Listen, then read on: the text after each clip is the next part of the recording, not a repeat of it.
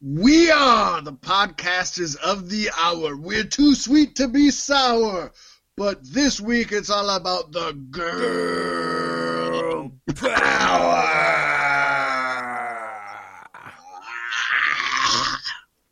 Yes, we're back. A day late and a dollar short, as we often do. But Oh, we're I'm always still a here to bring you the Ask results, the news, and the previews. Going to be a good week. I think it is a good week, and I think the women have definitely stepped up and they have definitely raised the bar for the men. I know we talk about this a lot, and I suppose it's just the way of the world right now, not just in pro wrestling, but everywhere that women are. I, I won't even say that they're stepping up for the first time. They're being it's being noticed when they Yeah. step up for the first time. Yeah. There's been women years and years and years in the making, decades and centuries that have been stepping up, but we just don't ever talk about them. And now they're finally getting the recognition they deserve. We love it, and it's awesome. And of course, we're going to be talking this week about uh, not your typical breed of wrestling women. These are the top notch powerhouse. This isn't your uh, your grandfather's um, uh, uh, I, I can't think of any of the women from back in the they've just they've just all left my mind. But you know, um, um Leilani Kai. All right, this isn't your grandfather's funny thing is- Leilani Kai or you, you say that, but or like the uh, Medusa or it is like your grandfather's wrestling, though. It's just embodied by women in these women. It truly is. It truly is. I mean, we don't have, especially not our day women, which were all of the. Um, they were the divas. Let's Yeah. just be honest. They were Yeah. women who were models who could get on TV, and they were able to put on a mud wrestling match or a evening gown match or a body paint match or you know. That was just about it. Remember That's when not what we have. Stephanie fought Vickie Guerrero in a pool of shit? I wasn't watching at the time, but I do remember that happened. But I was, I was still keen to uh, some Jello wrestling matches or some mud wrestling matches or even the um, which at the time I thought was amazing, and looking back I thought was awful. The Sable handprint body paint top debacle, debacle, not Yeah. debacle. Tobacco? It was just that's all you say. You say tobacco, I say debacle. And I say tobacco.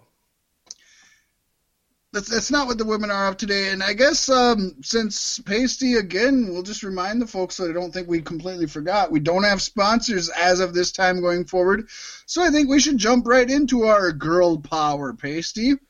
Yeah. And the first woman that I want you and I to just talk about a little bit is Jordynne Grace. Thick Mama Pump. Ah, we love thick Mama Pump. We've been uh, we've been singing her praises for quite a time on this show. Yes. This woman has this week. well. Before we get into that, before Yeah. we get into that, Okay. before we get into that, let's just let's just talk about her a little bit. She's not all just gold and glory and thickness. She's been in Beyond Wrestling, Progress Wrestling, Pro Wrestling, Eve, Shine. She's been all over the place. This woman, even back in uh, 2018, challenged Jazz, yes, the Jazz, for the NWA Women's title at that time. She did not win, but they actually main evented the um, Women's Wrestling Revolution show at that time. It was the Women's Wrestling Revolution versus the World show, and she was in the main event of that with Jazz. Now she lost that, but that's big because at the time that was one of the biggest stateside. That was right behind their Shimmer, their Shine, and then there was WWR. That was the third biggest women's only wrestling um, promotion in the United States, and they main evented that. So she's been on she's been on the map a short amount of time, Pasty. She hasn't been on here forever. You know what I mean? She hasn't been But wrestling. she's been on the map, she's been on the map. Truly. Across the board. Everywhere you hear about her, you hear big things, great matches, top notch competitor, and uh, I think that's exactly why she's the first one we're talking about in our little list here. Yeah, in fact, um, she's even, and this isn't the last time. Actually, this is the last time, but um, this isn't the first time I should say that we've talked about this. Last year, she actually made Sports Illustrated top 10 women wrestlers of the year list.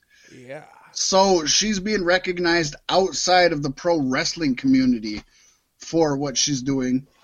Super awesome. So now, Pasty, after I rudely interrupted you, and I apologize for that, you want to explain why she's so poignant today when we're talking about her? Just this week, or was it last weekend? They had a No, just this week. On Impact Wrestling, she defeated Taya Valkyrie to become the new Knockouts champion. It's uh, been a long time coming. We've been pulling for her for the last few months as she's climbed the ladder to get to where she is today. And uh, now she's at the top. A very prestigious pile. And I wonder if uh, next she challenges for the Impact World Championship. You know, with the fact that as fast as Impact's been rising back up, don't get me wrong, we ain't gonna we ain't gonna deny the fact that they backslid quite a bit. They sunk a lot. But how much they're moving up, and you look at how much the Impact Knockouts title has done for Taya Valkyrie, and made her a household name as far as at least wrestling fans. I think this is awesome. This is huge. Now, Impact has their throwback event coming up, their TNA event, which is a throwback to the days of Yan when they were TNA wrestling and everything. And Jordynne Grace, everybody keeps asking her, are you going to team back up with Petey Williams and Scott Steiner? Because, of course, it was Scott Steiner, Big Poppa Pump, Petey Williams, Maple Leaf Muffle. I'm talking like Bruce Pritchard. We'll get into that, folks. Maple Leaf Muscle and uh, Thick Mama Pump Jordan Grace. And I was surprised with what she said, but I was super excited because she mentioned a name that I was a huge fan of, and sadly, I've completely forgotten about. And um, she's fell off the face of the earth. In fact, Jordynne said that she recently retired at the beginning of last year. But Jordynne Grace mentioned she would love to wrestle Hamada at the event. Hamada is a former Impact Wrestling uh, Knockouts champion and a former New Japan and um, uh, I, am drawing a blank on the women's promotion over there. Um, not Shine, not Shimmer. Um, she's a, she's a big time Japanese wrestling uh, uh, female wrestler, and I thought that was awesome that she called out Hamada and was like, "I would love to wrestle Hamada." I was like, "That's really cool." Yeah, yeah, it shows that she she knows her roots. You know, you got to know where you've been to know where you're going, and that's why she's at the top. And Pasty, I know where we're going. We're going over to AEW. Of course, this brand is no stranger to making news to making people sweat, to making people uncomfortable, to making the decisions you didn't think you'd make, and just for out and out, just giving people a chance you never thought would get a chance, whether it's Jungle Boy or whether it's Adam Page or whether Sonny it's the Kiss. Dark Order or whether it's Sonny Kiss. Exactly. And one of those that most that actually every promotion would have and has signed off other than them is Nyla Rose. We have to talk about Nyla Rose, Pasty. Yes, indeed. As this week, I guess you don't want me to blow the load early. Blow the road. Blow the road. This week on Dynamite, she defeated Riho to become the second ever AEW Women's Champion, and then got all up in the face of Kenny Omega, like, "What you gonna do about it, boy?" It was great. Not only Kenny Omega, the uh, it is about the entire four roster top competitors. Yeah, the, the, four other women that are on AEW. yes, we admit she's she's the top of a very shallow pool, uh. but she's somebody that can hopefully. And don't get me wrong, Riho also helped elevate the pool. We hope that Nyla Rose can help bring the pool up. and we hope that this pool can grow and actually bubble into a lake and onto a bay and into a sea and then perhaps an ocean, as Impact has done with their women's division. It would be awesome to see. And yeah, she is right now the big fish in a small pond, but that's all right because she is huh. a big fish who is in the small pond of the number two wrestling organization out there if you go by uh, money and television, which is what I think everybody goes by, Pasty. Yes, I, I definitely think she's going to be a dominant champion for quite some time, and it'll be a world of difference for the women's division in AEW because Riho was not a lot, uh, was wasn't able to be there most weeks, which really put a damper on things. She's a great yeah. competitor, but if you can't be, you know, dedicated weekly, you know, she's she's too small to be Brock Lesnar. I'm sorry. Yeah, and of course she had her obligations with Stardom, which of course was the the brand I couldn't think of earlier, and just thought of now when you talked about Riho. So there you go, Stardom. Um, it is a shame that Nyla Rose is is getting the title at the same time that we've recently learned that um, Amazing Kong, Awesome Kong, the Kong, whatever you want to call her, may be retiring full time. She's she's realized her body is having a hard time handling this. I would have loved to seen a series of matches between Awesome Kong and Nyla Rose. What if Awesome Kong was her manager? Uh, I don't think I would like that. I, I really don't think I would like that. I just, I don't think. don't get me wrong, Awesome Kong is a great actress. We've seen it on Glow, so we yeah. know she's good, and we know yeah. that we have she has the pedigree. But I just don't want to see somebody as dominant and as menacing as her and it's, it's somebody who, even though I know well, she's a great actress on Glow, she's never been great on the mic. And, and if she's just, talking about that. retirement, she hasn't had a, a, a, retirement match yet. No, it would be great to see. I'm sure. I'm sure we could see Nyla get that match. It would make sense. I think. Um, I think I know they're pulling her... off of uh, the the Nightmare Collective hardcore like it's not a thing anymore and it was yep. just like a snap of the fingers change, which is great because unlike which, WWE, they listen to. I give them, res- yeah, I give them, I give them respect for that. They realized it wasn't working, they cut it off. That's good. Um, I think from the beginning, you and I and anybody seen it wasn't going to work, but they gave it a shot and it didn't uh-huh. work, and that's cool. I, I like that. I have nothing negative against that we do Nyla a disservice to not only mention not only did she just win this from Riho, um, this would have been on Wednesday, February 12th. But actually, she's been undefeated since she lost to Riho in the tournament to crown the first ever women's champion. So that means since she lost to Riho and Riho became champion, Nyla Rose has not lost a match, Pasty, and that would be an accumulation of 156 days that from awesome. October 2nd, 2019 until just this week. She has not lost. She's never lost since she faced Riho. And when they say wins and losses matter, and I will be the first to say that's not true, at least in their heavyweight division and in a lot of other things, they're proving, at least in their very shallow women's division, that the woman who has never lost since she didn't get the championship won it. I think that's a beautiful story to tell. And if you just look at just that, you're, you're saying they're telling their stories perfectly just in mm. that one instance. Yeah, and that that ranking system, it's going to take up some time to get the science down because you still have to balance out entertainment with those numbers. You know what I mean? And oh, it's something they're just going to have to dial every, in over time. That's the issue that every wrestling company has always had from from the beginning of time is if you want to make if you want to make it legitimate it's hard to make it legitimate and have the entertainment value. It's, unless it's you're long term tight like, planning to walk. shit. yeah.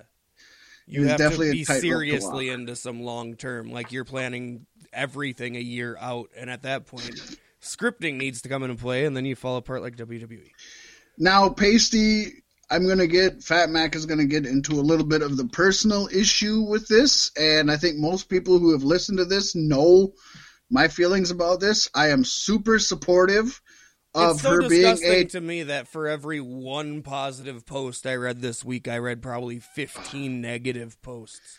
it's it's a sad a sad but pretty authentic depiction of pro wrestling fans, Pasty. It's You and I are few. We're, we're, we're some of the few. Um, but I'm going to go out on a limb and say I am super proud of her being a trans woman. I think it's amazing. I think it's awesome, and I have no problem with her being a trans woman to, uh, competing in the women's division. I, I think that's awesome and should be applauded.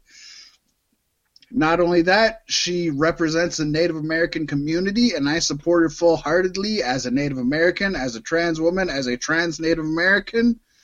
I think it's awesome. She represents the Oneida Nation, and I'm so proud of that.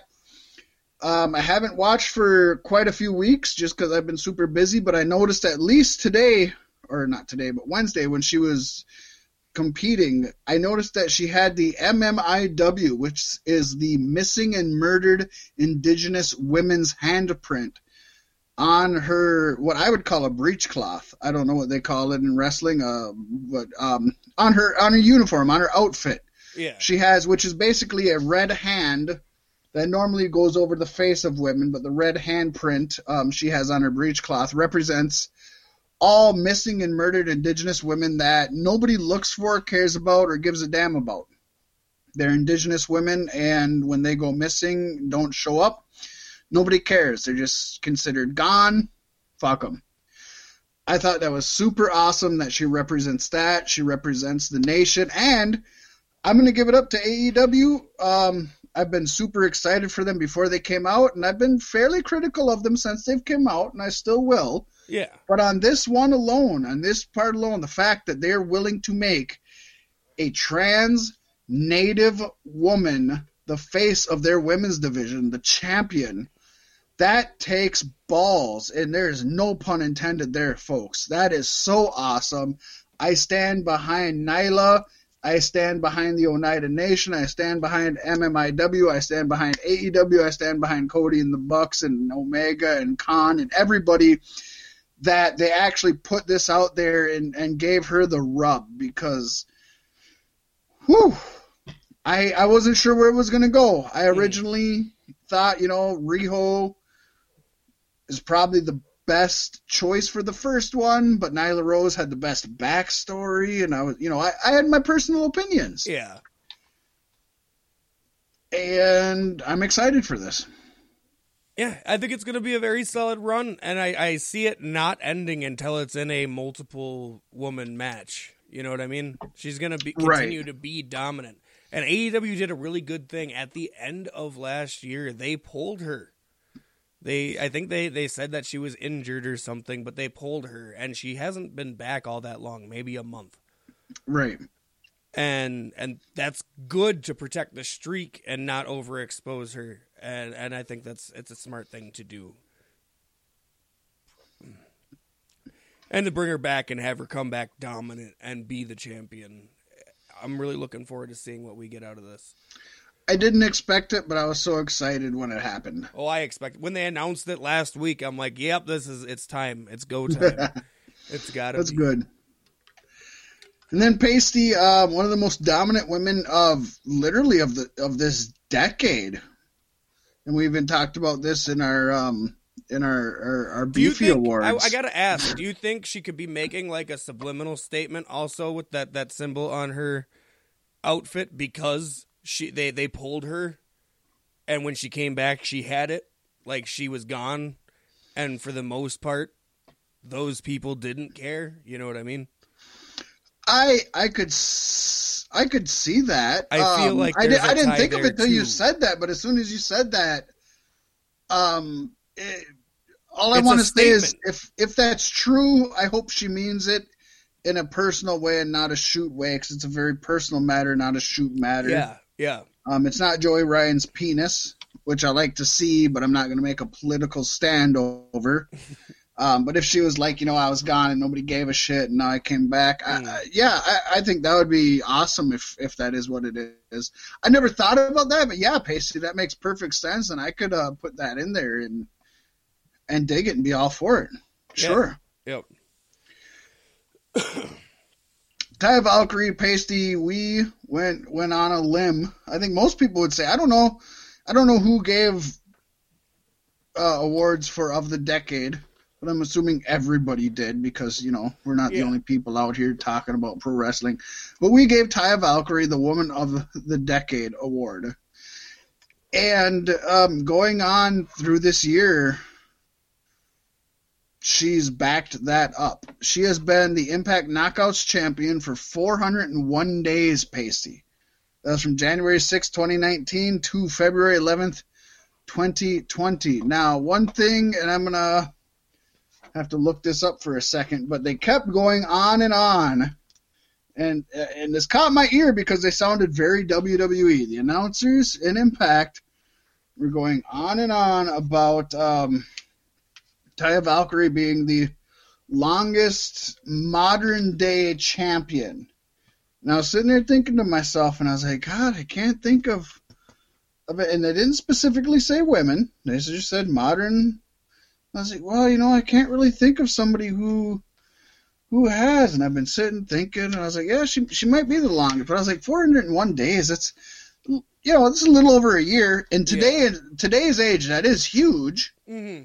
But I was like, God, there has to have been more. And without even looking hard, somebody who is a current champion now is uh Bruno Nick would Aldis. those numbers. yeah, that's true. but I do want to say that Nick Aldis has held the NWA title since uh October 21st, 2018 when he won it back from Cody. So sorry Taya, no. If you're talking about women's only, then yes, she's she's easily the longest reigning. Easily. Uh, Because- is, was, so does that mean Cody is the only other person to hold the modern NWA title? Because I think Nick Aldis was the first, wasn't he? Nick Aldis won it from um, uh, Tim Storm, and he won it from uh, Scrap Iron Adam Pearce. Okay. Um, so I want to say that Scrap Iron Adam Pearce had it when um, the Smashing Pumpkin bought it, and then um, Tim Storm won it, and then it went to Nick Aldis. That's how I believe that happened. I could be wrong. This isn't something we talked about pre-show, so I'm just shooting off the hips here. But Yeah. I believe that's how it went. I believe it went Scrap Iron, Adam Pearce, Tim Storm, uh, Nick Aldis. Those are all some fucking classic ass names. I love it. Oh, that's a three way. I would love to fucking watch, especially Cody. in like a Street Fighters match. Well, you know, Cody, he, he doesn't fit in that group, but at the same time, let's say you had a street fight match with all four of them, Uh, Cody would hold his own, wouldn't yeah. he? yeah, He'd hold his own and maybe stand out. I think so. He, he's uh, he's the He best a when way he's of the doing- underdog, isn't he? Is he is he not the Shane McMahon of AEW where it's like he might not be the best, but if you throw him a fucking special match once a year, he'll go out of his way to make you remember that match. Yeah, not I would be the say most that until last year, and and then I wouldn't want to compare anybody in a positive light to Shane McMahon because he ruined himself last year. Well, but he also usurped Kobe Bryant because he survived a helicopter crash. So hello, That makes him the goat, right? I mean, just saying. Oh, Where are we at? Um. Taya Valkyrie. Another, another thing that I wanted to mention, a, a huge reason that she was wrestler of the decade. She has been a women's champion in at least an upper indie promotion. So it's what- in one of the big indie promotions or a major promotion since 2015. There's not been any time within there. There's been no gap where she has not been at least a women's champion in one of those. And her women's championship down in Mexico and in smaller promotions extends way beyond that. Taya Valkyrie is literally the prototype for the women's wrestler that we see nowadays, Yes. honestly. Um, back in last year, she actually got fifth, number 15 in the uh, PWI Female 100, which is awesome. She got number five in Sports Illustrated Top 10 Women's Wrestler of the Year, so she made it halfway there. That was actually above Jordynne Grace that year. Um, she's she's an amazing wrestler. She's done so much. Her accomplishments are great. She can't be undersold, but I also want to say it's cool that this was her time to let it go, and I'm glad that she passed it on to somebody well deserving, such as Jordynne Grace. Yes. And if Pasty has to make a prediction here, now Taya's dropped the strap. Her man is in WWE. And I'm assuming it's going to be Miz versus John Morrison by WrestleMania. So I'm I- I- assuming Taya Valkyrie will be with the WWE by WrestleMania. How did I find out that uh, Miz and Morrison are teaming together? Oh, because of, cause of the uh, the Saudi Arabia show. Duh. Yeah. Miz and Morrison are teaming together again, Pasty. Yes, I know. Okay, well, I just, hey, I just found that out. I didn't, I didn't realize there was a fucking Saudi show. You were gonna let us miss it. I was just randomly looking through some shit, and they were like full card for Saudi Arabia show, and I was like, what? I was like, oh, I gotta add the Saudi Arabia show to our list of shows coming up because I didn't know that was fucking coming up. Yeah, and it's got to hit a boiling point because already in promos, like John Morrison is is listing himself as second string to the Miz, Yeah, and so you know it's got. yeah, it's got to do I'm something. assuming Elimination Chamber. It's gonna start up. They'll probably when it's a both be it. six man tag, I don't, I don't remember who else is in there. It's Morrison, Miz, and somebody else. Do you know? Happen to know? Uh, no, you don't. Okay, that's fine. All right, and then Pasty, this is our girl power episode, and this week, I don't know of anything major that this woman has done, but She goddamn, we got can't. bit in the back of the neck by Shayna Baszler. Oh, she made Shayna Baszler. There you go, Pasty. that, that's legit. She did because I heard a lot about her that. to go to the doctors, and she's like, that this week? "Fuck this!" If yeah, she's like, "Fuck this!" If I'm going to the doctors, I'm driving myself. And she got in the ambulance and drove away. Yeah, we got a vampire angle on um, Yeah, WWE now, which is weird, but it is what it is, and it's fine. But nah, it's not fine. She was Okay. so much better. I don't want her to be a vampire on the main roster. But let's let's forget about Shayna Baszler, who is an amazing talent who's going to be wasted on the main roster. Oh, it's roster. gonna be so bad. And let's It's talk about somebody so who bad. hasn't been wasted in the last couple of years, who was wasted so much before. Becky Lynch. She has totally revamped women's pro wrestling for the mainstream. Yes. Am I right? Yes. Truthfully, Becky Lynch is the top of the ladder in the WWE Women's Division. Everybody thought it was going to be Charlotte. And then Ronda Rousey came in, and everybody knew, including myself, hello, that Ronda Rousey was going to be the mainstream women's wrestler. And it ended up being Becky Lynch. Yes. Very few people seen it coming. I'm not going to say nobody, but for all, for everybody that says they seen it coming, 99% of you are lying. Shut the fuck up. For as much as she was shit on, nobody's seen it coming. She has But, totally um, flipped the script since becoming the man.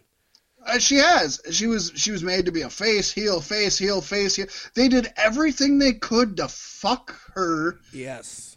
and she still got over it. She is, and, and I know it hurts her. It hurts her character and it hurts her as a person, in my opinion, to be compared to Steve Austin.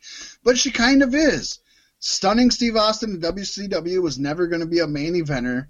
He went over to uh, WWE and he was the ringmaster and he was never going to be a main eventer and he just became a main eventer and that's what Becky Lynch did too. So we have to bust out some of her accolades within the last couple of years, especially this year. Pasty, she had the first ever main event uh, in a women's match in WrestleMania and she won it. Yes. Of course, In that was. Re- Outstanding triple threat match with Charlotte Flair and Ronda Rousey. She Holy retired shit. Ronda Rousey, if you think about it. damn near did. And that was a great match. A very entertaining, very enjoyable match. Basically, she was also in the first ever Women's Royal Rumble, and she came in at number two.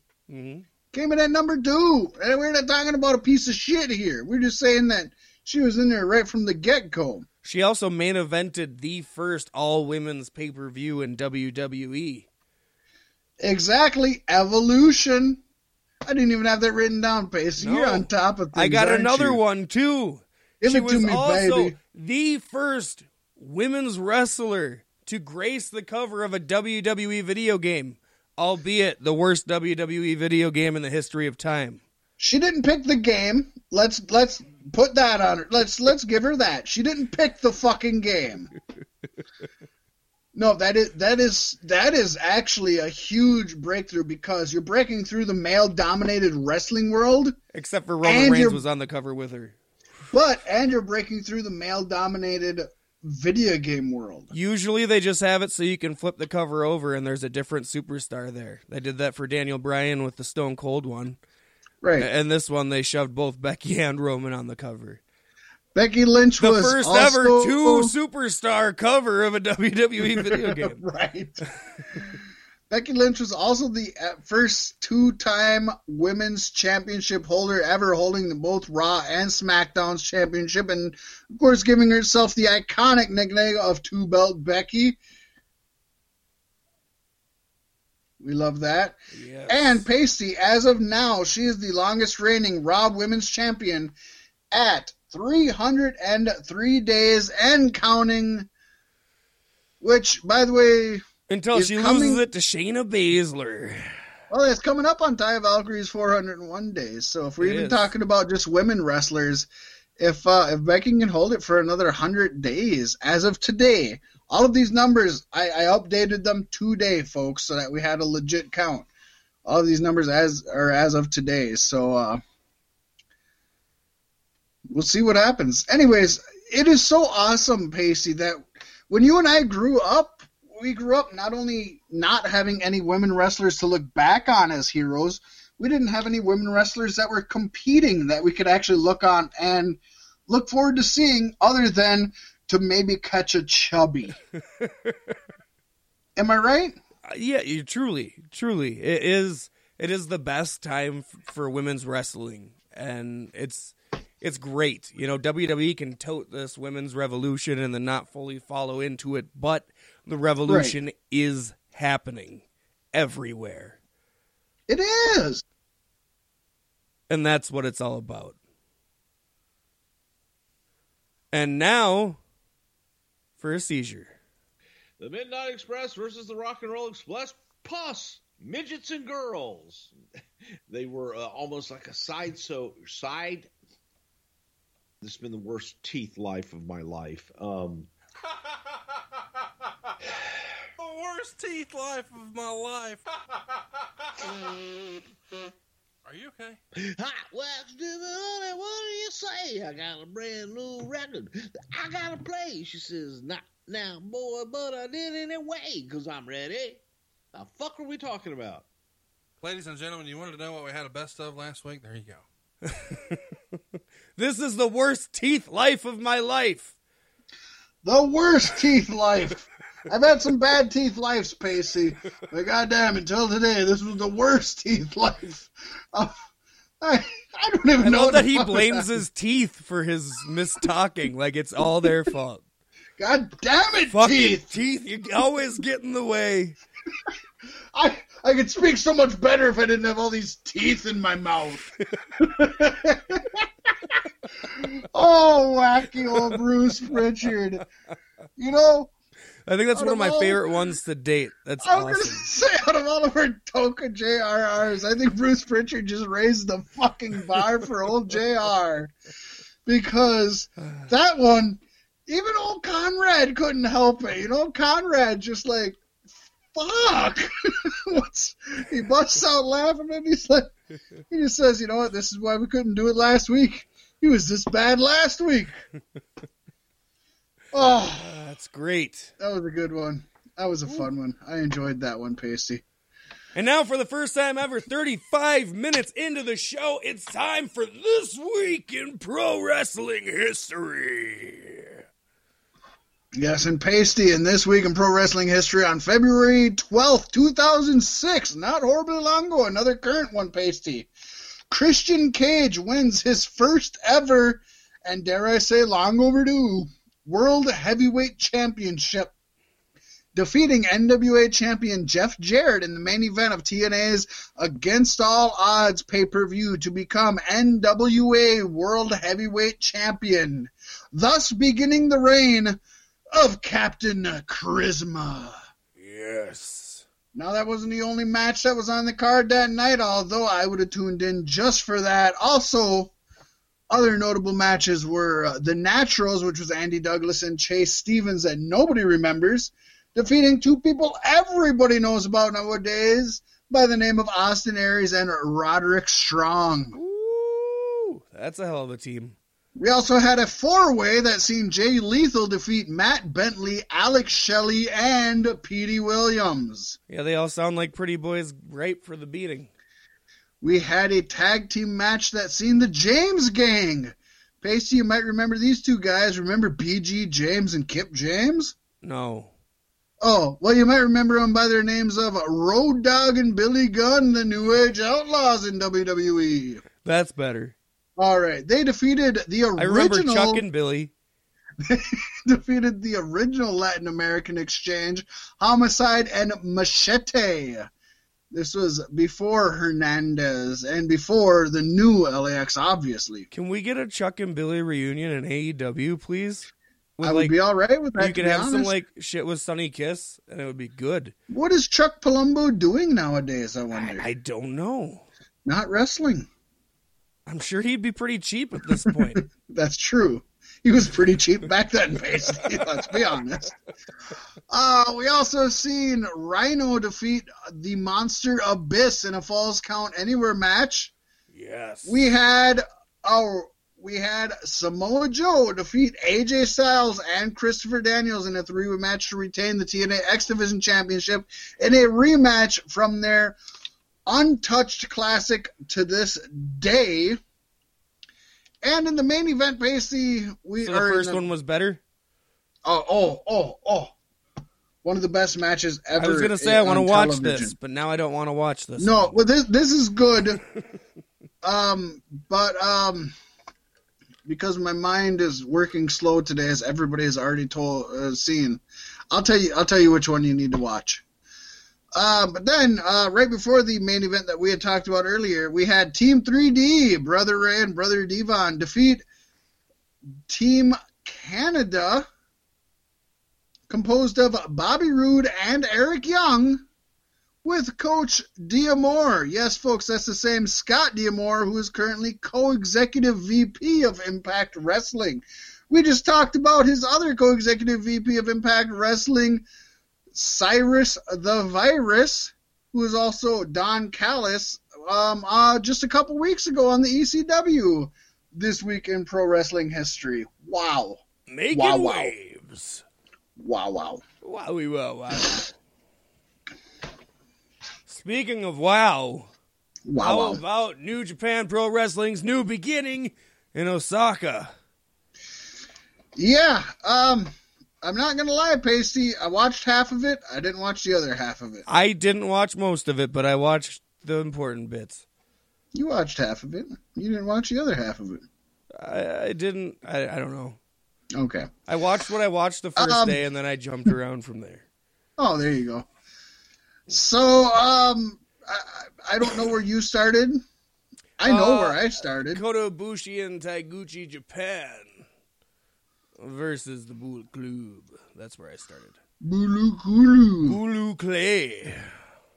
So, first of all, then let's uh, so let's just just just bust it out. Started out with an eight man tag match: Yuji Nagata, Manabu Nakanishi, TenCozy, which is Hiroyoshi Tenzan, and Satoshi Kojima, defeating Taguchi Japan. Pasty that was comprised of Ryusuke Taguchi, uh, Toa Henare. Payback's a bitch, isn't it, Fat Man? Tomoaki Honma and Togi Makabe. That's how a pro does it, Pasty. Yes. Starting this off strong for Fat Mac at one to zero. One to zero. How about that XFL? Mmm, it's been fun. One to zero. Then we had the IWGP Junior Heavyweight Tag Team Championships Roppongi 3K. Showing yo, defending and retaining, and they had Rocky Romero at ringside. Whoop, whoop. That's why they won and defeated Suzuki Gun. Represented by Yoshinobu Kanemaru and El Desperado. They call me Desperado. Uh, I did not watch this, Pasty. No. gonna. That didn't happen. But they won anyway, which gave us each a point. We like it.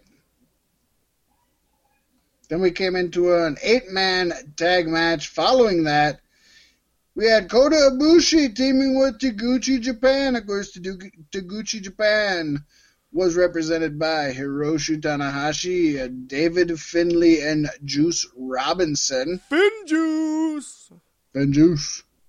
And they beat the Bullet Club. And the Bullet Club was represented by Chase Owens, Yujiro Takahashi, Tanga Loa, and Tama Tonga of the Gorillas of Destiny. David Finlay is so fast. Uh, he's he is remarkably fast considering when you watch his dad, you know his dad's Yeah, style, Yeah. and then you watch his style. He does not wrestle like his father. Like you watch No. Brian Pillman Jr. and Brian Pillman, and you're like, oh shit, Brian Pillman Jr. He based his mat his wrestling off of his dad. hmm You watch these two guys, and you're like, fuck no. I think he did what I did, and that's base everything you want to be off of the opposite of what your father is. He might have, and I could see, you know, I could see Dave Fit Finlay being a horrible father, and He I'll go on record saying that day. he used to beat his kid and smoked crack and was was a horrible human being. I remember the one time that he got caught beat, beating a puppy to death, beating a puppy to death with a crack pipe. It was sad, and it, Like it's true. This is all true, folks. You can believe me. It's true. Up next, Pasty. What do we got? Uh, we had a tag team match seeing Chaos, represented by Will Ospreay and Kazuchika Okada, defeating Suzuki Gun, represented by Zack Sabre Jr. and Taichi. Oh, Pasty, I watched this. This was good. This was damn good. I don't like Well, those white the- boys, I but was gonna, okay, you don't like the white boys. I love all seeing them against each other in this sense, like who's the better white boy, it was good. And you know what? I think it's it, it, I think it would surprise a lot of folks, including myself, how quickly this turned into a outside the ring brawl. Yeah. Yep. You look at these four people and you don't think of brawling outside of the ring, but damn, right away, bam. Mm-hmm. We also got-. We got the obligatory um, Zack Sabre Jr. Ospreay sequence of reversals, submissions, and feats of strengths, which was really badass. Which some people hate and some people love. I still to this day love it.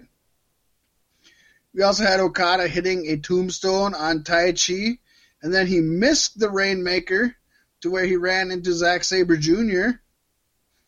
But Okada came back, hit the Rainmaker on Taichi, got the three count. A really solid, super fun match. Th- This could have been the best match of the night on a lot of other cards. yeah. Um, and But then after for the, them, the night was just beginning. that's true. well, we also had a really good post match follow up where Ospreay and Zack Sabre Jr. They uh they kind of exchanged some words to hype their match at the Rev Pro event coming up in New England, which was awesome. And we've seen Ospreay grab the British heavyweight title and taunt Zack Sabre Yeah. Jr. And I'm the better white boy, he said. that's ex- oh, that's what he said. That's what he said. I was like, wow, he said it. I thought he'd say Gaijin, but he said white boy. I was like, wow. I couldn't believe it. I, I heard I heard honky thrown in there somewhere.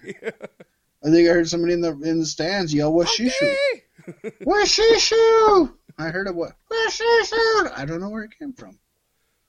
It's crazy. oh, but that was that was uh that was good. And they both That was good. stepped on out of there. Next up, Pasty, we had the only match that was just a single one on one, no fancy pants involved, nothing. We had Jay White taking on SANADA. Yes, and I didn't watch this one. But you won this one. I did. To I get really- my second point. As you've been Uh, consecutively doing well up until now. I um they're they're really pushing this SANADA losing angle enough to where I'm worried it's going to end up like um, Impact Wrestling and SANADA's going to become a bitch. I'm scared. I'm scared. I'm worried about my boy Pasty. I really am. Well, maybe he can take some time off and reset, you know. Um, Jay taunted SANADA right away at the beginning, um, but SANADA wasn't having none of that shit. Came right at him with it, with it. And the match, basically, they told the story that Jay couldn't get the best of SANADA in a fair one-on-one competition. That's what the the announcers were putting out. That's what the ref was putting out. That's what these two guys are putting out. It was pretty awesome. And Jay would get the upper hand, but again, it was when he was playing dirty. He was pulling hair. He was using Gedo. He was doing these underhanded tactics. So I liked where it was going, and I really thought it was moving towards SANADA winning because Jay kept getting a little bit over, doing something sneaky, a little bit over, and I was like, all right, SANADA's gonna come up from above. Um, they had a really fucked up botch that was scary from the top rope, and it landed SANADA on his head. Oof. Scared the fuck out They're of me. good at both that over there, performers, though. eh, they are, and both performers recovered right away, so there was nothing major, at least at the moment. Um, Jay White hit a bunch of suplexes, including he busted out a regalplex pasty, which I Woo. which I marked out for. I don't know how often he uses it, but in pay per views, I don't remember seeing it a lot. So I was like, that's cool.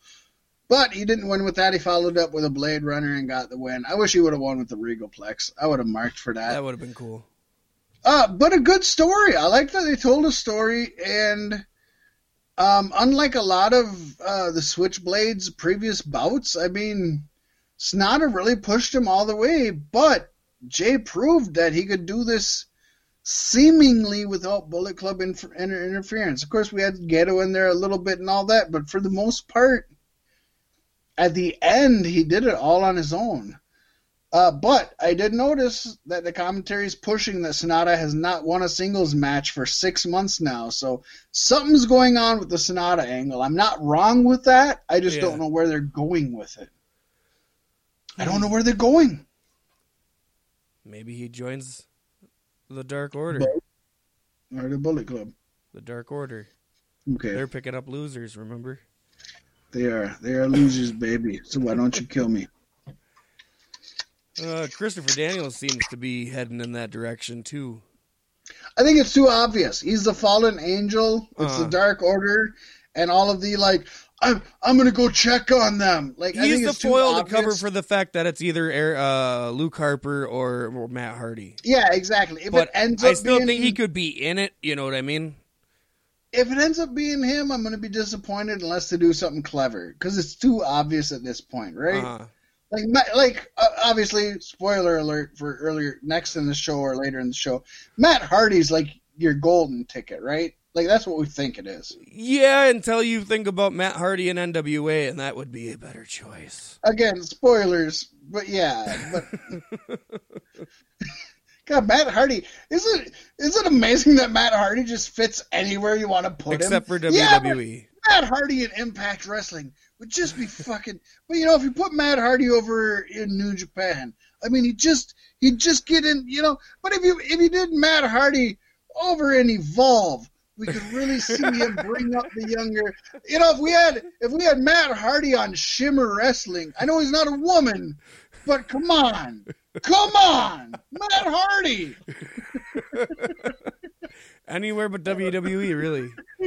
Basically, Uh, no, him and PCO and. Ring of Honor. Oh, like. Uh, you can do some stuff. When we're in New Japan, Pasty, what do we got in New Japan here? Uh, we have the IWGP Junior Heavyweight Championship. Hiromu Takahashi retaining over Ryu Dragon Lee. Holy shit. This one, Isa. Oh my god! I was just gonna tell you this could be one of the best matches. It was one of the year. only ones you didn't message me about, so I was like, I can skip that one then. Oh, you need to go back and oh, pasty. This is the second best match. This is, I don't know. There's three best matches of the night. It's difficult, but this one you cannot miss. This. They're all three different. That's the that's the Yeah. hard part. How do you Yeah. gauge matches that are so different? That's where you got to start getting into just feeling emotion. You need to have New Japan match categories, and they just all are Um, rated in those categories. So I'll bust this out, Pasty. I'll just tell you what I got here. Within 15 seconds of the match, we had three German suplexes and a shit ton of fucking strikes that just sent both men to the mat. I'm just gonna tell you right now, the audience, the Japanese audience, that can be quite quiet at times, just blowing up. It's insane. Dragon Lee hits a brutal drop kick to Takashi's ha- face in the corner. Just sick. It's just crazy.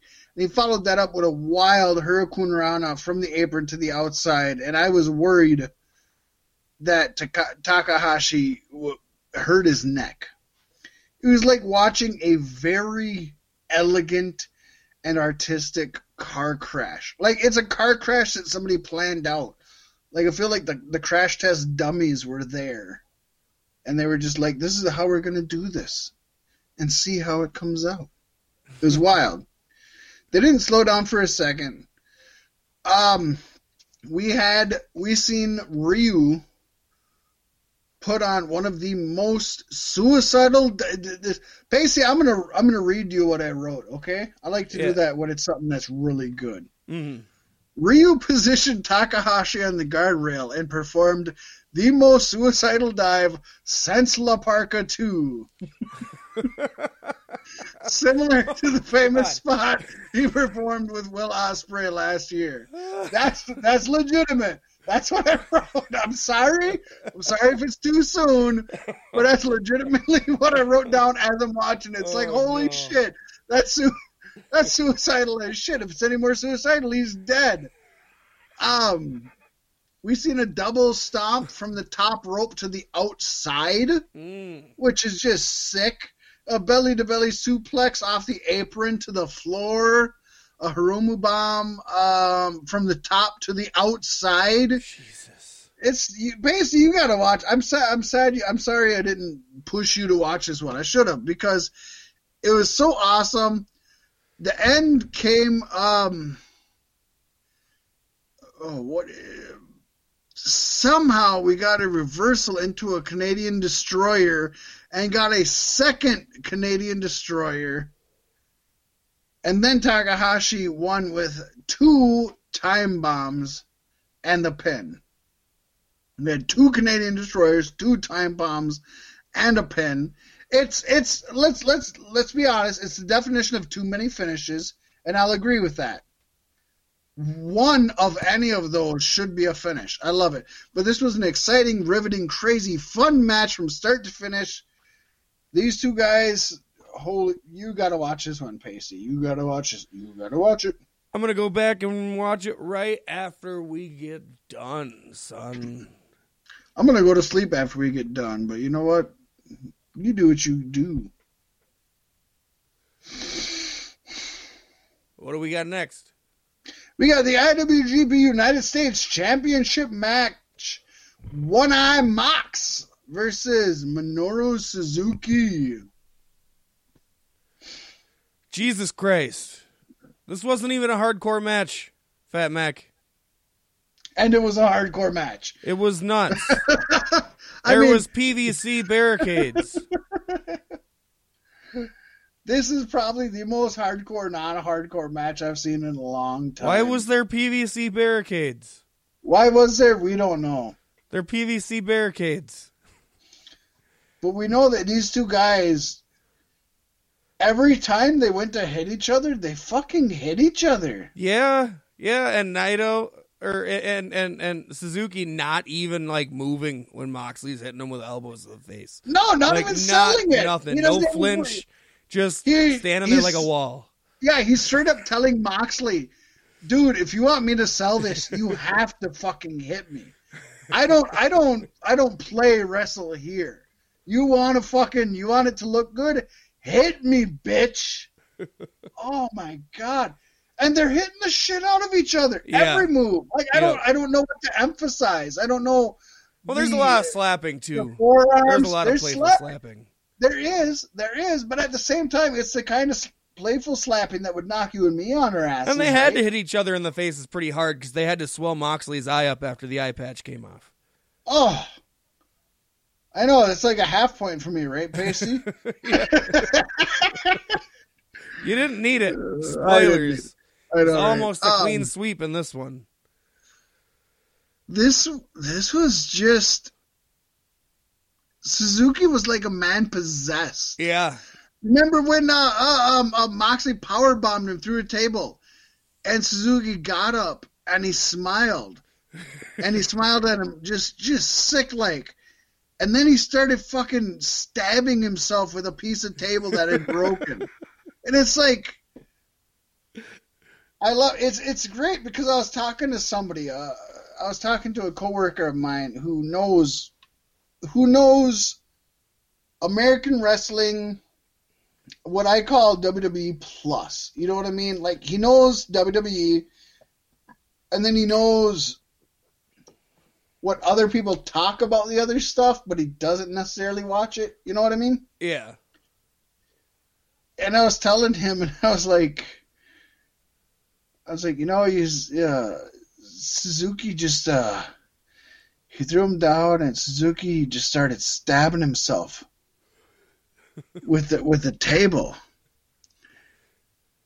And he was like, "Oh yeah, yeah, yeah," and and uh, Moxley kind of just uh, went after him, and I was like, "No, no, no!" He was stabbing himself with the table. I was like, Minoru Suzuki, and he's like, oh, because Moxley's like a hardcore wrestler. I was like, no, no, this wasn't a hardcore match. I was like, Minoru Suzuki. I was like, do you know who Minoru Suzuki is? And he was like, oh, not really. And I was like, I can't really explain this match until you watch Minoru. Just Google Minoru Suzuki and anything and see what it is. It's like I can't, I can't explain to you. I can't explain to you that Minoru, to Minoru Suzuki, I think he thinks wrestling is real. It I is when like- he's in the ring. That's that. Yeah, it, it's it's hard strikes, it's blood, it's.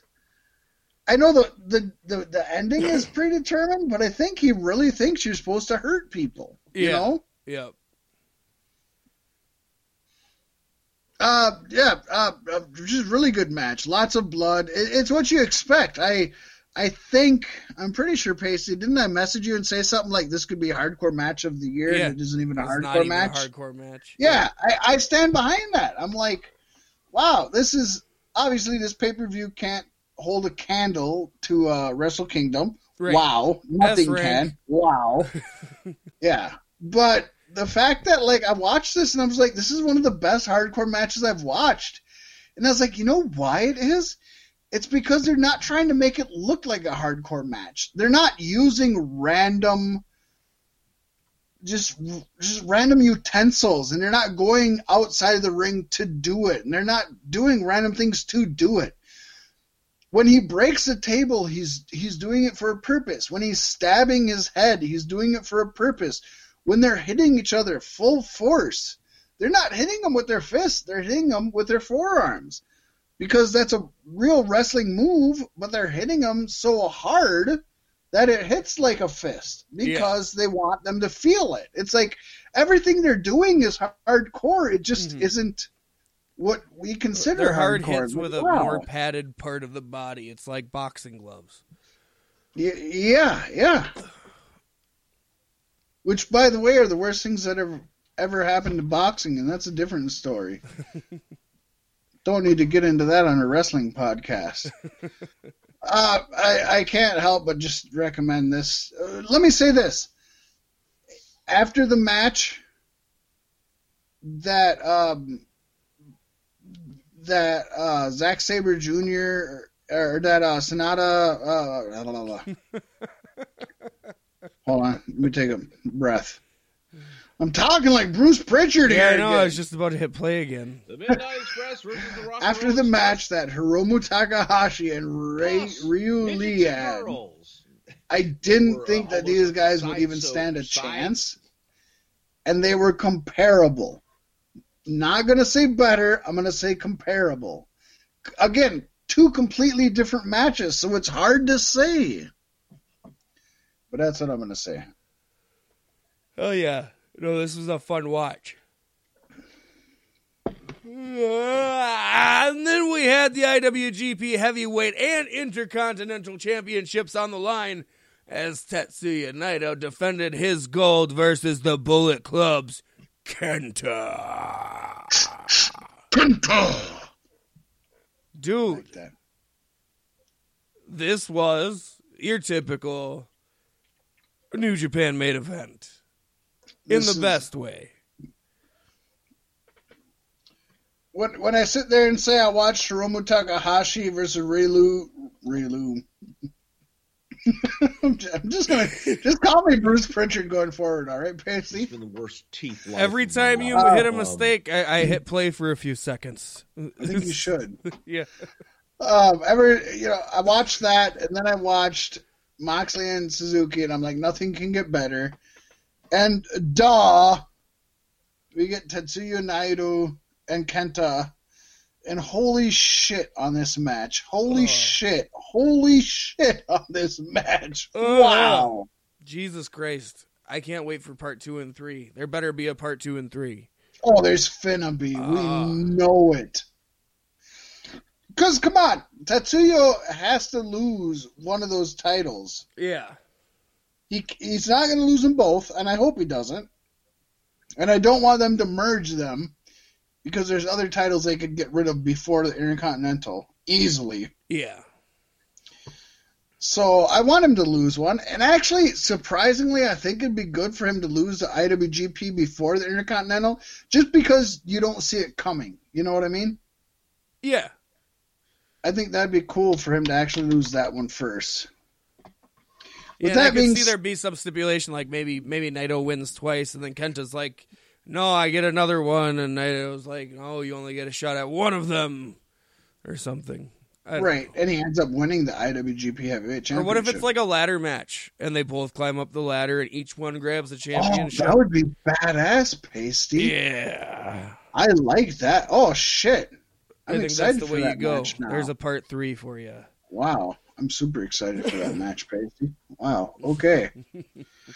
but besides that, um, first of all, right off the bat, Kenta got heat on this one. He kept rolling out of the ring. We love it. Of course, they kicked the uh, Bullet Club out right off the bat. They were like, "Get the fuck out of here." Tetsuya Naito came out by himself. Kenta came out with the whole Bullet Club. We get it. Um, what else did we have? Um, Switchblade Jay White did end up coming out, but then we had Bushi come in, made the save. Hiromu Takahashi, after his hard hitting fucking wild match, he came out, got one of the biggest pops of the fucking night when he came out there. Whooped the shit out of Jay White, took him out to the back. We loved that. Kenta ended up uh, exposing the turnbuckles, putting Naito head first into there. Naito did a. Oh, I don't think it's the hard way, but I think he did a really shitty blade job. Yeah. He, anyways, he bled to fuck. like he bled like he shouldn't have bled. Yeah, Ric Flair Wow. Ric Flair style. Ric Flair bleeding, exactly. it was. It I was. it the looked big ass one right here, right? yeah, it looked good to us watching, but when you're watching just as somebody who's trying to follow the You don't uh, need to do that. the art of it, it's like holy shit. Ah, we don't think that wasn't meant to happen. Anyways, through all that, Naito still picked up the win. It was awesome. But to end the show, Naito got on the mic and called out Hiromu Takahashi. And he challenged him to a match on the 48th anniversary show, and Takahashi accepted. So Ah, holy so shit. good. Naito's a very um a very slow paced in the ring, mat wrestling, psychology based wrestler. Takahashi's a very high octane, off the top rope and the outside kind of wrestler. This is going to be a fun match. Yeah. It's either going to be really great or really bad or in the middle. And that's oh, what if Naito wins that. the junior heavyweight championship? Yeah, right now they're they're billing it as champion versus champion, but they're not literally saying They didn't say it either. championship. so it's like, yeah, it, they're they're saying champion versus champion, but they're not saying that all the, the championships are on the line. So I'm not sure what's happening with it. Nonetheless, I'm excited for it. This ma- this this pay per view. Really, really, just I loved it. I got very little negative to say about it, other than I will say that New Japan, I, and I don't know how to do this going forward, Pacey. New, New Japan gives me reason to not want to watch the first half. Now, I almost see that as a positive because WWE sometimes will put like some of the best matches right away and then shitty matches for the next four and then give you main events. And it's almost like, hey, let us decide. Do we want to see all the wrestlers or do we want to see what matters to us? Yeah. Um, it's hard to grade matches when I only want to watch half of it. But I don't want to watch any WWE. I want to watch all of Impact, and it's like I don't, I don't know. I gave it an A. I look at it as this: the matches I watched were every single one was an A plus or above. And if I know anything about New Japan's eight man tag matches, they're enjoyable to watch. So I'm giving it an A. I don't know. I don't know what we need to do going forward to try to compensate for some of this. Yeah. But that's what I'm giving it. Fuck anybody who has a disagreement. From what I saw, I'm right there on the board with you. Just an average A. Yeah. If anything, maybe I'd say because I didn't see, you know, half of it, drop it to a B plus, but maybe that's not fair to the rest of the card either. Yeah, that's just assuming that the rest of it were all bad. I know It's if I would have well, watched the whole thing, I would have been entertained. But by the time I got into the meat and potatoes of it, it was fucking AEW day. So it's like shit. I gotta watch all this other stuff now, and I'm still trying to get back and watch the the Jimmy Havoc barbed wire rope match. Right. So, what what did you put as the uh, best match of the night? Do you think of what you watched?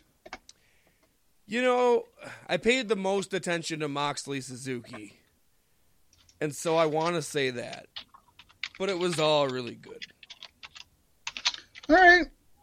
I, I have no problem with that. I have no problem with that because, like I said, the three matches that are in contendership for the best are easily The fight. Takahashi Lee, Moxley Suzuki, and Naito Kenta. Uh-huh. And all three of them are 100% different types of pro wrestling matches. It's almost what did you want to watch at that time? What were you feeling at that time? Mhm. I mean, you, there isn't a real answer. So we'll, we'll go with uh, U.S. for you. Us. 'Cause Us it is isn't- my they were- favorite All, all three of those matches are, are completely different, not even close to the same. You know? Yeah. So how do you do that? All right. Um, It was a good time.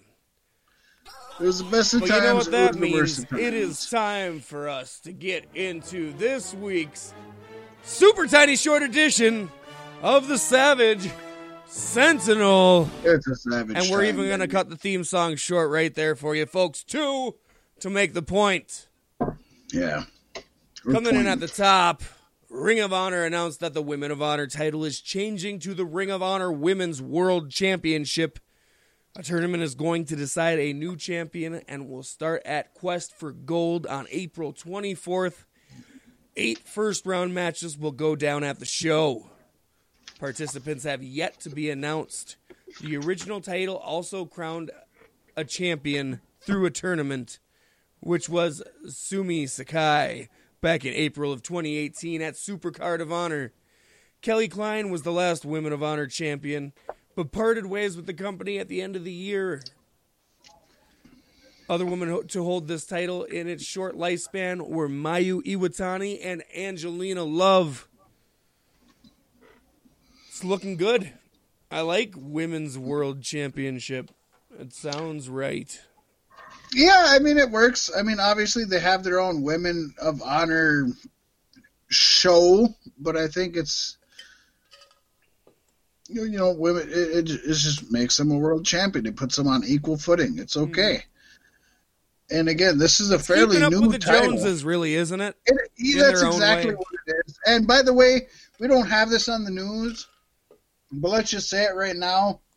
We've talked about again. We've never had this on the news because there's never been a real news story about it. But so many people have talked about it. You and I have talked about it on the show, off the show, Around and the show. um, yeah, around the show exactly. We're around in everything. Hmm. Um, but again, they've come out and said they've come out and said that they are not removing women's from any of the championships in WWE. That was just something that people started talking about, and they just Hmm. Becky they said brought one up thing and everybody blew the fuck up. yeah, basically Triple H has said, and I I agree with this. He said, you know, when it comes out there and they say it's going to be a women's championship match, and they show the picture of the women's championship, and then it literally says in font, "Women's Championship match." You don't really have to say that. You can just say, "Oh, Becky Lynch is defending her championship mm-hmm. against." So it was never like we're eliminating the word women's from it. So I, I think it's a good point to just put that in there. Let's dispel the rumors. They're not eliminating the word women's from anything. They're just saying that you don't specifically have to say it every time you mention it. Okay, good. Let's go. Uh, MLW announced they have signed a content agreement with Webedia to broadcast their flagship series MLW Fusion Pasty. One of our favorites. Yes, indeed. Fusion began airing on Webedia Monday at 2100 hours Paris time. If if twenty one how uh, ooh, I gotta hit play on myself. Bruce Pritchard, baby. The worst, the worst teeth life of my life. Exactly. As if twenty one hundred hours wasn't confusing enough. Try doing that with Paris time. Yes. Um. Um. Yeah. Okay. and the streaming platform will continue to air first run episodes each Monday night at 2100 following. Yes, Yeah. it's good. They deserve to grow. They deserve to get out there. It feels like every day we're talking more and more about Webedia does not sound like a television channel. I no, it, I don't think it is. I think it's it, actually. I know it's a streaming. Yeah, it's a streaming service. But let's Is be it a honest. paid streaming service? Because it's I- already on YouTube. That I don't know, but well, we know that it's on YouTube in France, though. Yeah. Remember, there are Yeah. different. You know, there's. Hey, look at it this way: Studio Ghibli, um, all of their movies are in every country on Netflix except for the United States and Japan. Yeah. Like you cocksuckers. But that's because um, Disney owns the rights to them in those countries. So And I can't watch my Doctor Who in America anymore because the British are dicks. Yeah, and let's be honest. I mean, very few people, especially globally, are using cable. It's mostly all streaming. Huh. Uh, but it se- it just seems like every week we hear more and more about M- MLW expanding, and I'm just so excited about it. I feel like Good. I feel like they're the little guys that are just gonna come and burst up, and they might always be third place, but I feel like they're just always going to be third place. Like you know, ECW came up between '95 and '99, and they were Huh. third place. That's four still, years You the need a third place, otherwise, what happens to everybody behind that? Exactly. And ECW it's like that was a short period of time that they were third place. I just feel like MLW is just always going to be there, and they're like, you know what, we're always going to be your third place. Yeah. If for people like Fat Mac who aren't going to watch WWE, we're here for you. For people who don't want to put up with AEW's indecisiveness, we're here for you. For people who don't want to put up with Impact's backstage bullshit, we're here for you. For people who want a little better production value than NWA, we're here for you. Like they just always seem like they're just they're just right there, right? They're just Yeah. they're the Bernie Sanders of pro wrestling. they're just there for you. They're not the best option, but No, they're there for Not you. even close. No, but they're there Probably the third best option, to be honest. Yeah, exactly. Yeah. Isn't that what I just said? it's the third place option for you. It's a, they're just there for you. Uh, Uh, we're past that. Judge is Um, our only hope. I'm stopping there. There you go. Okay, good for you. Uh, Basie, bust out our. Uh, why don't you bust out a little cum, baby? Yes, I will come and then I will go. Just like you often do. I feel sorry for Panda Red on Valentine's Day. Well, she had to work last night, so she was the one who was going. And yet you still kept coming while I was talking to you on the phone, and it was pretty awkward, my friend. Well, that's the only way I can get off, dude. It's this has been a long. It was all right that you wanted to talk to me, but it was the fact that you actually FaceTimed me and we were looking at each other that I felt was awkward. And I didn't Well, think nothing of it until you started. You didn't have to answer. I can always use your Facebook profile. It was, but it was It really, stares back into my eyes just fine. really pacey. It was when you said, "Can you put on the Barney mask?" And I was just like, "Really, the purple dinosaur?" And you're like, No. "Yeah." And it's like, No, Okay. it was Barney Gumble. "Oh, oh." I thought it was Barney. Barney Fife. Fife, yes. Exactly. You both that. Thank I got that Don Knotts fetish. You well, really, what that? you got here, Pacey, is I want you to take your cock and put it right into my big hole. Can I the produce- Mouth is open. I want to produce that genre of porn. I like the way Don your ball Knox. smack against the chair.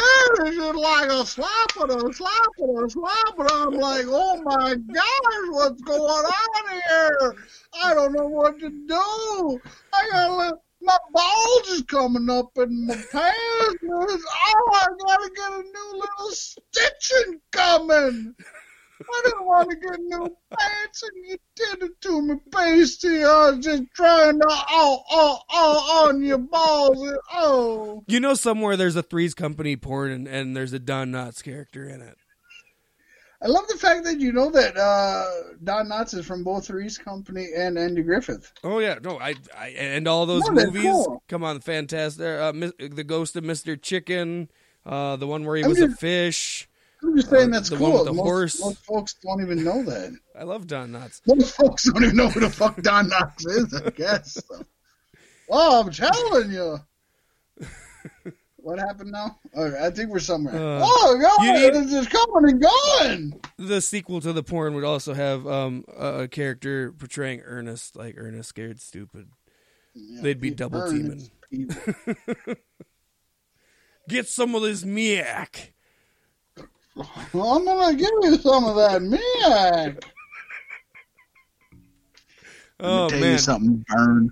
I got me a little stash of that uh, uh miak that All I right. heard that the trolls were looking for. For those Oh, of you who have been let me tell you arousing- and aroused to your pinnacle.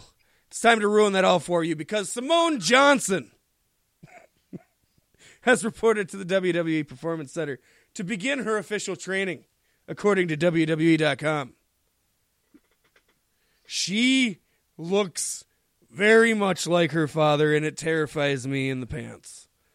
Basically, we shouldn't we shouldn't base them on how I they look know. physically in their face. She's got to do really good in the ring to get past that hurdle for me because Charlotte did it. right now I'm confused. Charlotte Charlotte, did it, until you see her out of her costume, is just fine. but Simone, you know that Simone's gonna look the exact same. yeah, gets in the no, ring, right? she, she's she's gonna look even more like her dad with her clothes off.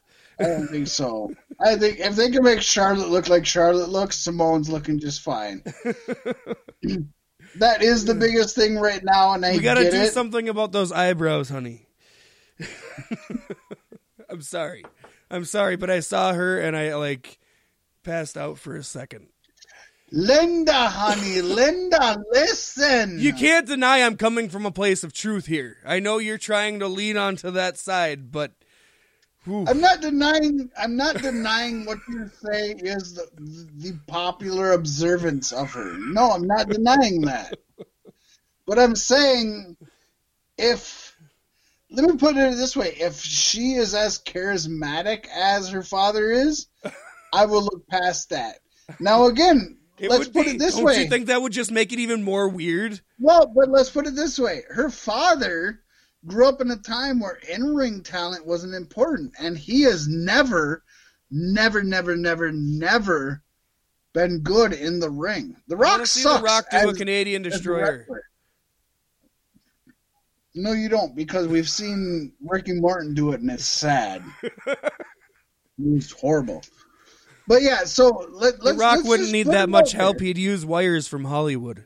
I'd be cool if she would. If she's if she's good, she's good. Let's let her be good, Pace. I'm hoping she is good. It's just it's, Okay, it's we'll finish the story. What it do, you- hurts what do you my brain how much she got- looks. That's the story. It hurts my brain how much she looks like her dad. That's the whole Talk about the fucking story. Ryan You want me to talk about the story? Ryan Satin of Pro Wrestling Sheet claims Johnson has been training at the Performance Center on a part time basis for the past few months. Simone, who turned 17 in August, has no past pro wrestling experience None. and is currently attending high school. None. Oh boy. None. Oh yeah. And she's the daughter Woman- of obviously obvious the spitting image of Dwayne the Rock Johnson with when- hair. You know, win the women's championship at WrestleMania. The Rock took to Instagram with words of encouragement for the first fourth generation wrestler signed to WWE. Dreams ain't just for dreamers, Rock wrote. Congrats to my number one born Simone Johnson on officially signing her wrestling contract with WWE NXT and on her way to becoming the first ever fourth generation WWE athlete. Carry our family name proudly but your road will always be yours to create. Earn and own. So proud. Live your dream. Take care of those eyebrows. Let's work. So, See, even her dad thinks she needs to do something about the eyebrows. Right, right now, Pasty, I'm gonna say, I'm gonna, I'm gonna do something I don't often do here, and I'm gonna say that wrestling is very much about how you look. Not a hundred percent. No. A- Anybody who's amazing in the ring should excel and rise to the top. But Yes. I will say, people like Jordynne Grace. I mean, th- this is our whole episode. Jordynne Grace, Nyla Rose, Taya Valkyrie, Becky Yeah. Lynch. They may not be what you expect to see, but they're they're very, very, very. At least in my eyes, uh, I'm attracted to them. They're very attractive. I'm not gonna lie, Macy.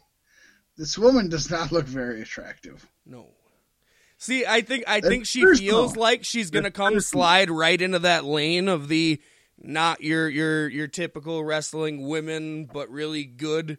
But she's fresh out of high school and is like, you know, I remember my dreams back then and how much I followed, you know, but I just don't know.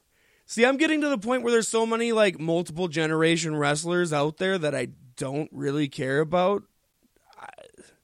This is that Vince McMahon project that we had talking about with superstars breeding the next generation. No, we had a farming. whole we had a whole fucking video about this. In fact, we had a uh, we lost a correspondent who actually went undercover in that whole. If you go back to our uh what the best of the first year, there is clip of that in there. Uh, but I, I, I do want to say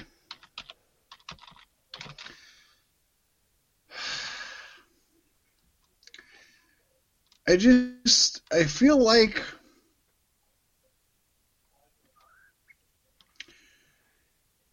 I, I, I, I, I don't even I don't even have the right words. I'm, I'm like Bruce Pritchering it on here. Like she, okay? she's doing everything wrong. She's doing everything wrong, and it and it's probably not her. It's probably Vince McMahon. Oh, we got the X amount uh, generation, you know, of this, and um, I just Isn't it weird that they're taking her with no experience and fresh, like still in high school? Did they not realize? Did they not learn from Rocky when he first came in? He Mhm. came in as the son of Rocky Johnson, and he was a baby face. He went to was college happy and did and, football oh, first, though." oh, I'm doing this and oh. Yeah, he was tag team champions with his dad. tag team champions with his dad? hmm Where did you get that? No, he wasn't. I saw something about that recently. Oh, he wasn't. Rocky Johnson and Rock were never tag team champions. I'm pretty sure. No, I know they weren't. But this is the second time today I've had to tell you I know they're not. What are you What are you looking at, Pacey? Oh my gosh! If you look at anything inducted other into the Hall of Fame for it. that wouldn't surprise me. If you're looking at anything other than Beef Six podcast, it's just wrong.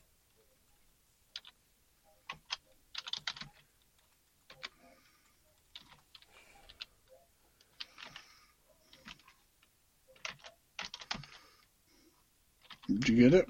Uh, I don't know. I'm looking. Okay. Either that or the. It doesn't matter because his dad introduced him into the ring right off the bat, which Well, I didn't know happened back then. I get it, but it's like fuck, fuck. His wrestler dad showed him that wrestling existed, and he let him watch the TV show. Oh my god! Okay, well, we're moving I mean, on. his I'm dad done. wasn't that great in the Get first here. place. Didn't you hear moving what. Vince had to say at his funeral? Okay.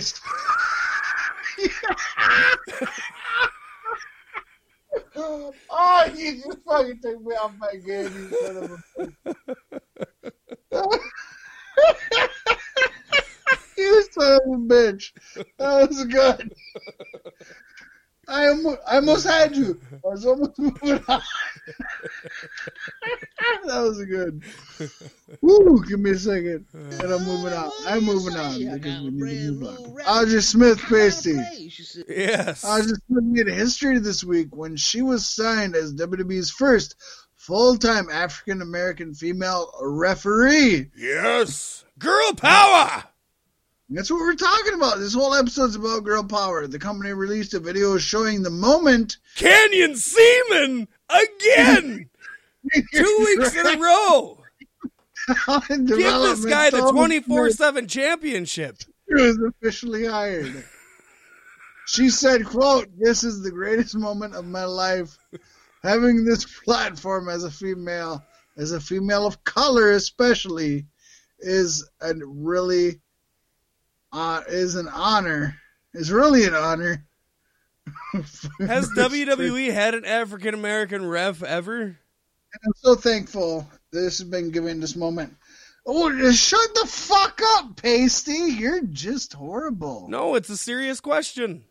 Um, hello, Teddy Long. Play, a play, a play, a play, a play, a play. He was a play. ref? He was a. Ma- That's no. how he fucking started, you dipshit. When? That's the way. Before he was a fucking general manager, you asshole.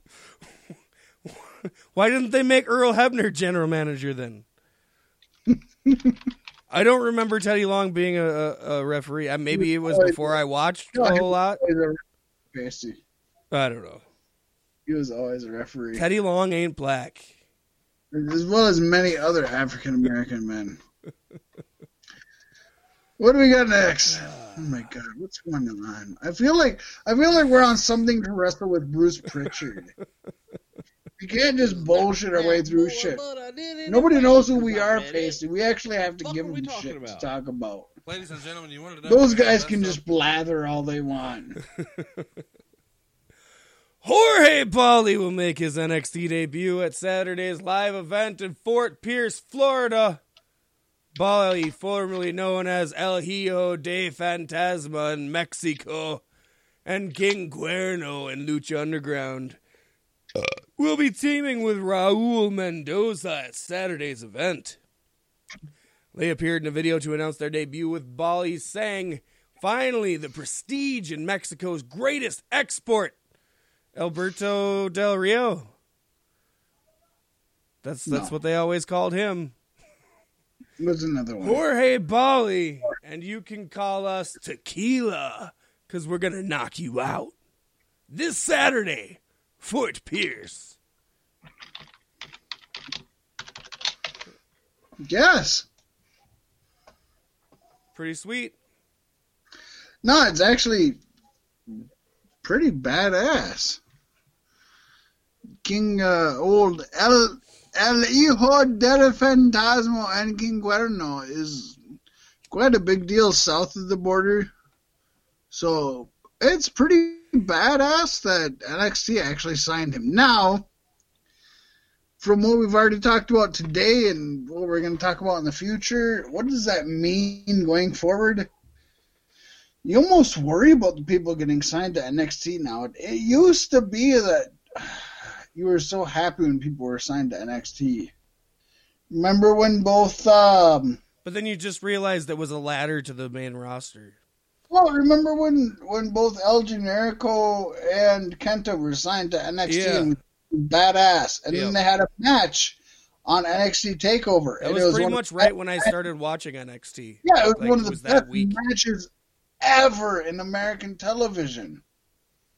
And now, when you look at El Generico or Sami Zayn, what the fuck is he doing? He's a manager now. He isn't even wrestling. Yeah. And then you look at. I think he's gonna probably wrestle again soon. I think it's uh, supposed to be a slow burn. let's be honest. He's not going to be what he was in NXT. No, they won't let And you look at Kenta, Kenta, and he's obviously gone and become a main. Wow, he's a fucking main eventer already. It's like holy shit! It's hard to be excited when somebody like Sami Zayn and AEW would be pretty sweet. yeah, oh yeah, um, yeah, a hundred percent. MLW might be sweeter though.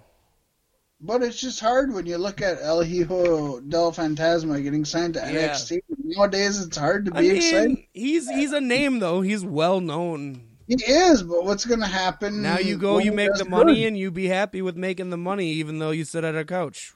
It's like you're on NXT and you hope that you don't get picked up by the main roster. Yeah. It's sad. Or worse, catch a couple injuries. Yeah. then you'll never do anything. Yeah. It's you might end up having to work for fucking ROH, Pasty. Yeah. Tell us about it.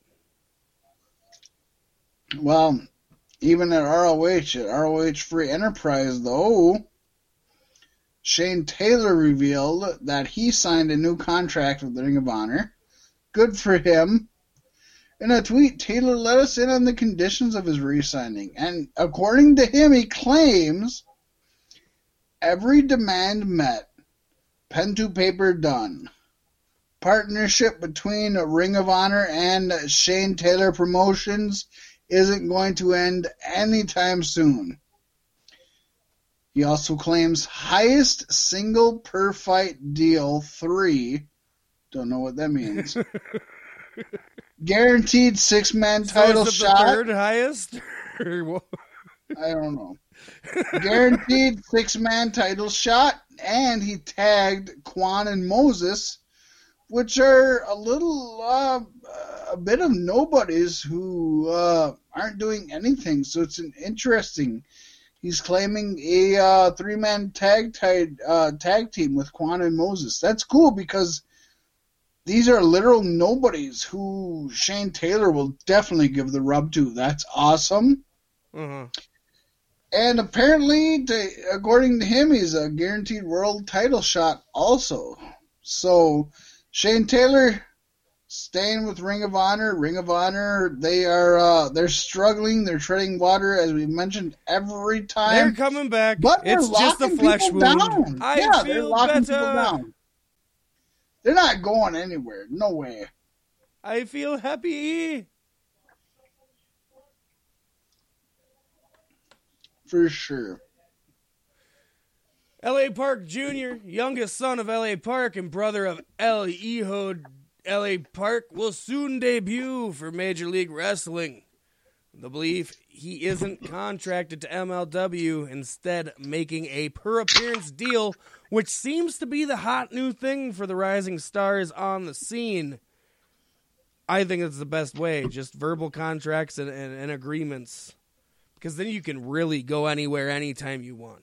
Do what you want. Make Yeah. a name for yourself and make some money. Yes. Because the company and it has publicity, It has publicity. publicly publicly stated they trying to actively sign deals with Triple. I'm sorry, this is bad grammar in the writing.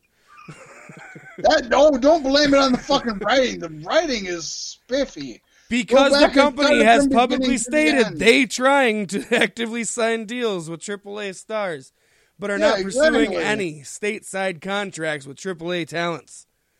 don't blame it on the writing. Instead, All right, continuing Bruce to Pritchard. book AAA talents as well as independent lucha talents from Mexico. Take from that statement what you will. Yeah. The worst teeth life of my life. Oh, we love Teeth Life. um, so th- this is just cool that LA Park Jr. is joining his his uh his dad and his brother. I mean, that's badass. Yeah. That's how many how many three well, it's not three generations, it's two Well, generations. The but Rock's got many- a fourth. He so it ain't that big of a deal. But does he have himself and two kids teaming together? Like, if they can make a triple, don't forget that MLW has a. a I always uh, wanted Rikishi and the Usos. Title. They have a three man tag title there. Like, I they want- could end up taking that. That's kind of Usos. badass, isn't it? Yeah. That would be a badass match, though. The Parks versus Rikishi and the Usos. I That'd don't. Well, I don't think it would. No? Fine. Fine. Tell us about Kathy Kelly. Kathy Kelly chose Valentine's Day of all days to break up. I broke up some Okay. good on Valentine's Day. In fact, Kathy took to Instagram today, and that'd be yesterday, which we were supposed to record, and announced that Sunday's Takeover Portland will be her last day with the WWE. She wrote, quote, I've typed out and deleted this about 20 times over the past few days. Still unsure what to write. I have come to the decision to leave WWE with with Sunday's NXT Takeover being my last day. If you know me, you know this was more than a job. You know how much I loved it and how much and how difficult this decision was. But sometimes, in order to have room to grow, you have to step away. Thank you to Stephanie McMahon for being a mentor and inspiration in every way. Thank you to Triple H for heading up the best wrestling show currently on TV and letting me be a part of it. I'm not sure yet where my next chapter will take me, but I am damn excited for it, and I promise this isn't a goodbye, it's just a see you later. Insert Love that TK. gif of, of the camera zooming up on Cody Rhodes' ear. I had hoped they wouldn't buy Kathy Kelly. I didn't like her when she was in. WWE. Uh, I mean, it's, it's an announcer, or not even an announcer, an interviewer, Yeah, but they backstage got- interviewer. It But doesn't. they got good interviewers, and yeah, ah, they yeah, don't need her. Yeah. She's gonna she's gonna go into low budget movies. The problem That's what is, she's is the gonna do. backstage interviewers. All they are is your divas of yesterday, basically. You know what I mean? or divas of tomorrow. Yeah, but they won't be because that's not the direction the business is headed. but yeah. According to a new report from Ryan Satin of Pro Wrestling Sheet, Matt Hardy is done with WWE. They did an injury angle on Raw that saw Randy Orton take out Matt Hardy after he confronted the Viper about attacking Edge. And he also like made the whole like storyline real life love angle pointless cuz he's like, yeah, it happened, but we had so many good matches. like I don't know. It is speculated that did this angle to write Matt off TV as his contract expires on Sunday, March 1st. A Twitter ex- exchange has caused some speculation as to what may happen next for Hardy after Matt tagged PCO, mentioning how much respect he has for PCO. The Perfect Creation tweeted back, Thanks to Matt Hardy brand, who broke through the darkness of creativity and enlightenment, created so much posit- positivity into our industry. Say the word.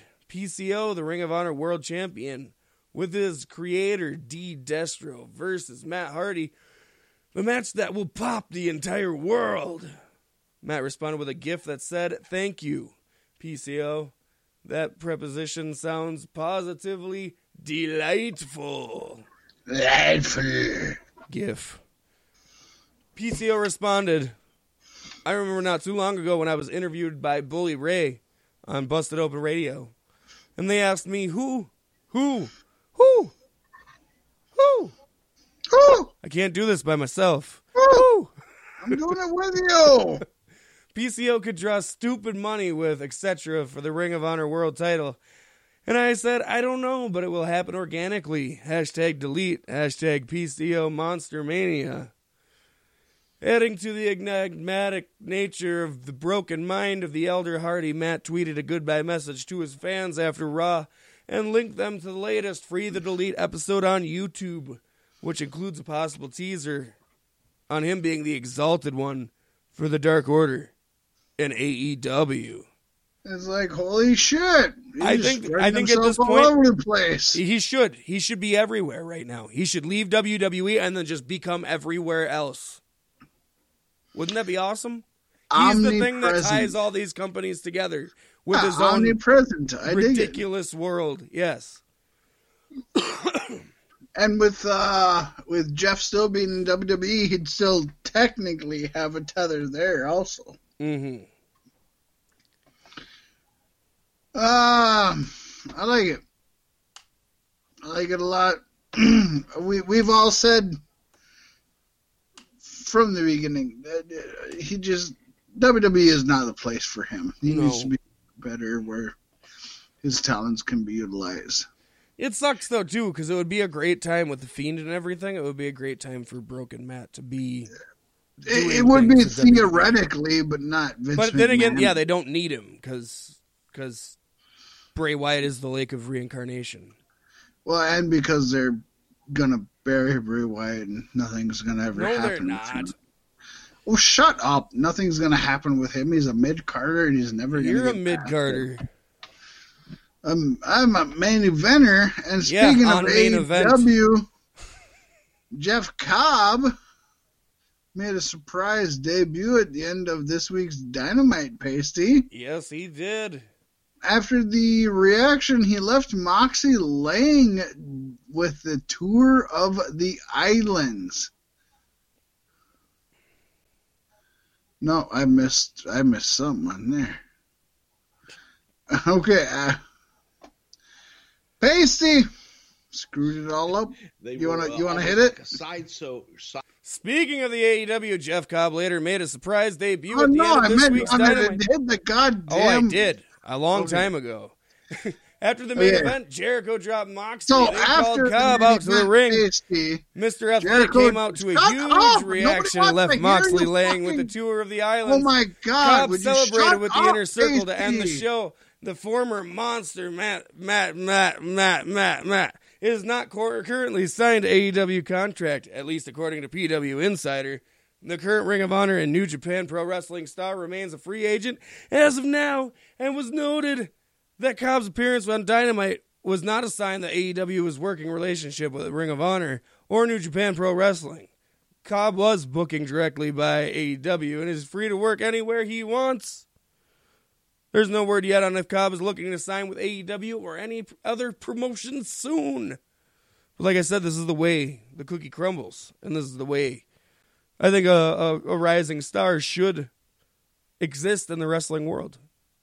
Be at all the major events, doing all the major things. Make a monster out of yourself. And Jeff Cobb is looking to do just that. Back to you, Fat Mac.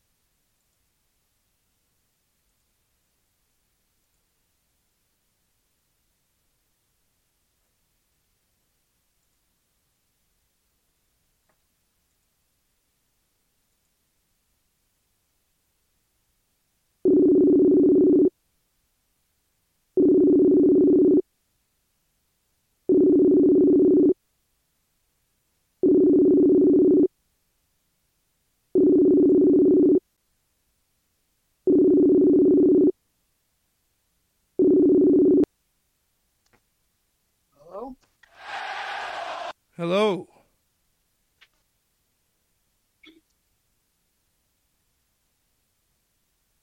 Hello? Hello.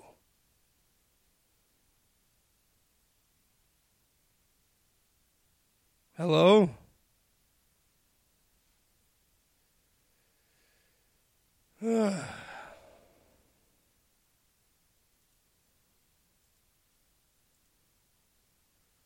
Don't know what's going on, folks.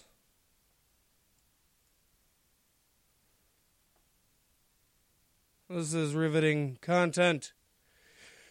so let's get on into this week's injury report. NWA World Women's Champion Thunder Rosa was involved in a hit and run accident on Wednesday. La Mera Mera took to Twitter to announce she is selling some of her in ring gear to raise money to fix damages to her car from the accident. She wrote, Hey guys, yesterday I was involved in a hit and run accident to raise money to fix my car. I'm selling different gears. DM me or email me at thunderrosa22 at gmail.com. Thanks for your support. The Unstoppable Woman became the first ever Mexican born wrestler ever. She was the first ever Mexican born wrestler to win the NWA World Women's title in January by defeating Allysin Kay. Rosa appears to be physically unharmed coming out of the hit and run.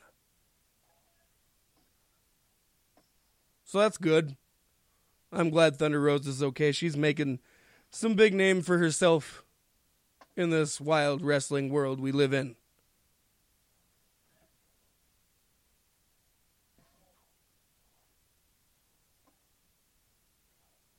Are you still not there? I'm there, but if you're just gonna talk over me, just fucking do the whole thing by yourself, Loke. You don't need me.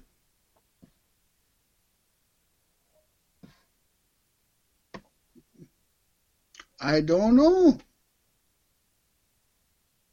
Or do you want me to say the next one? Go. Okay, because you shit all over me on the last one I tried to talk about. Everybody wanted me to hear, wanted to hear me say it, and you're just fucking shitting on me, and you won't fucking let me say it. You talked right over me. I don't know what the deal was. What was that about, Pasty? You started reading things that weren't even there. And then we're lost. And so I was like, well, well, let's just pick it up and get it done. And then I tried to read the fucking shit that I wrote, And we're recording. and you talked over it.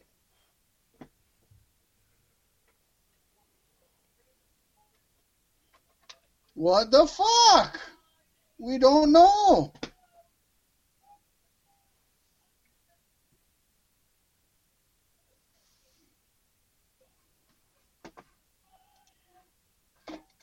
All right, we're into the predictions then. No, the last injury report. Nope. Apparently not, according to you.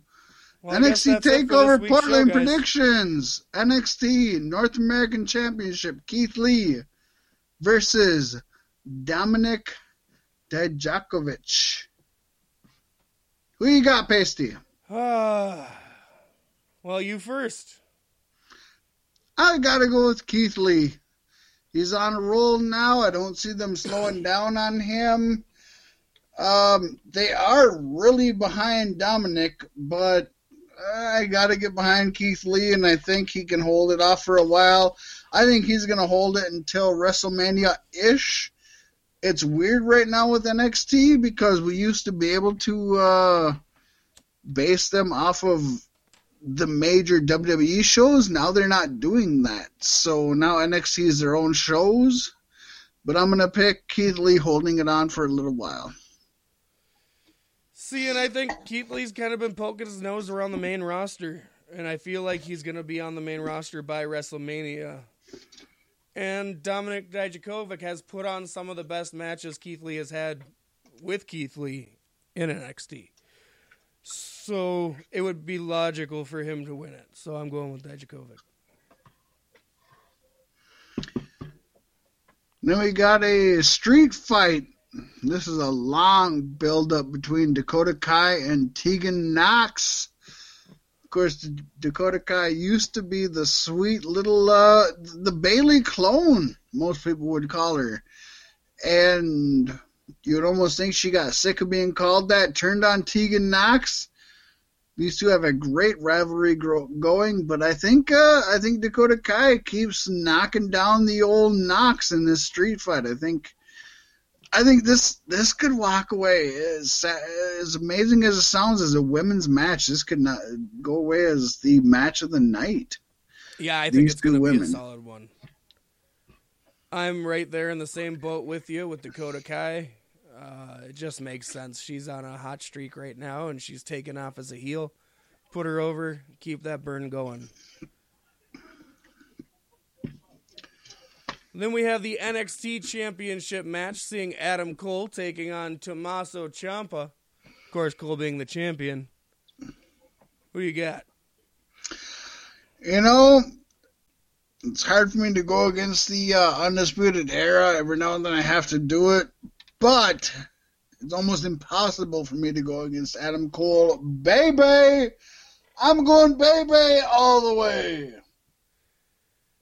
I love Adam Cole as a champion, but Ciampa's time was cut off too soon. I really want to see him hold it again, so I got to go with Daddy's Home. We can dig it. Um, speaking of Undisputed Era, NXT Tag Team Championship match, Undisputed Era, of course, represented by Red Dragon, taking on Matt Riddle and Pete Dunne, the makeshift tag team that seems to be making moves. What you got, old pasty? Oh, Matt Riddle and Pete Dunne are just a great team. I don't know how, but they are, and I think they're going to be taking some gold home. You going with them? Yeah. You know, it's, it's hard to argue that. I'm going Broserweights because they have the charisma, they have the in-ring ability, they have the physicality, they have they have almost everything you want in a tag team.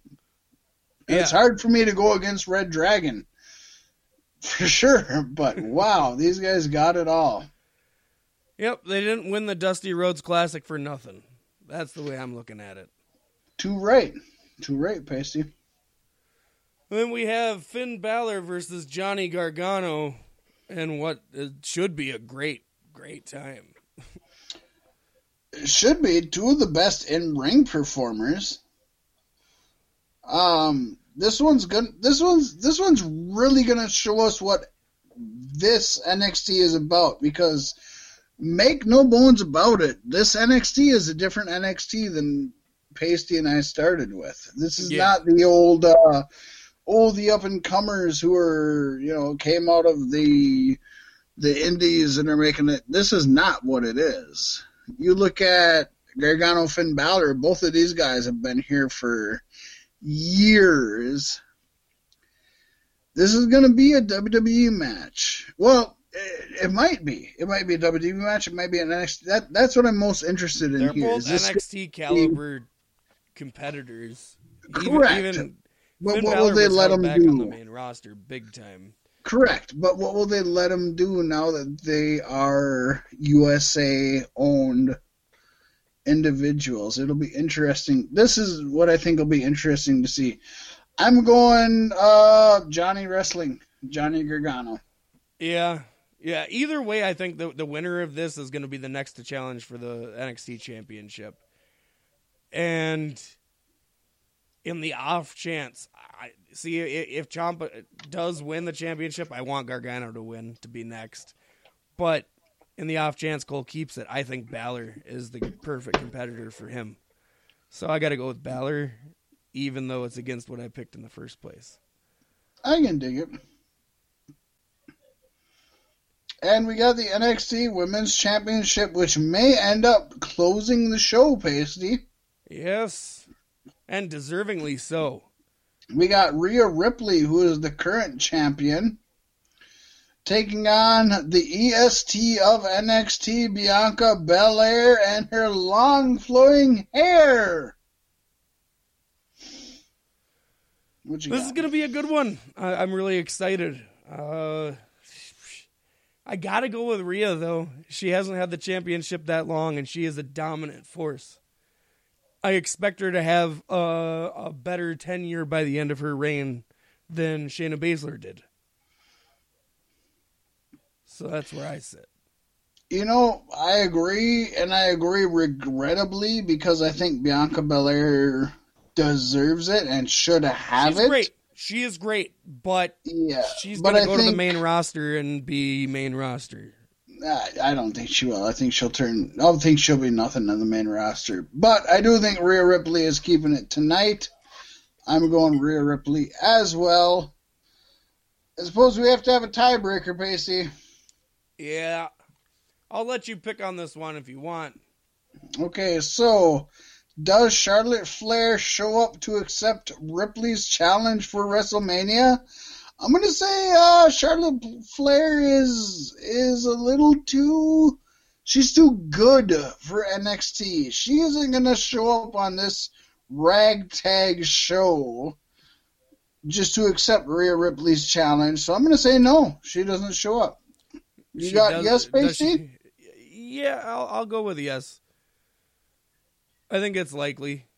Now, if she Yeah. shows up via satellite on the Titantron, do you still get the point?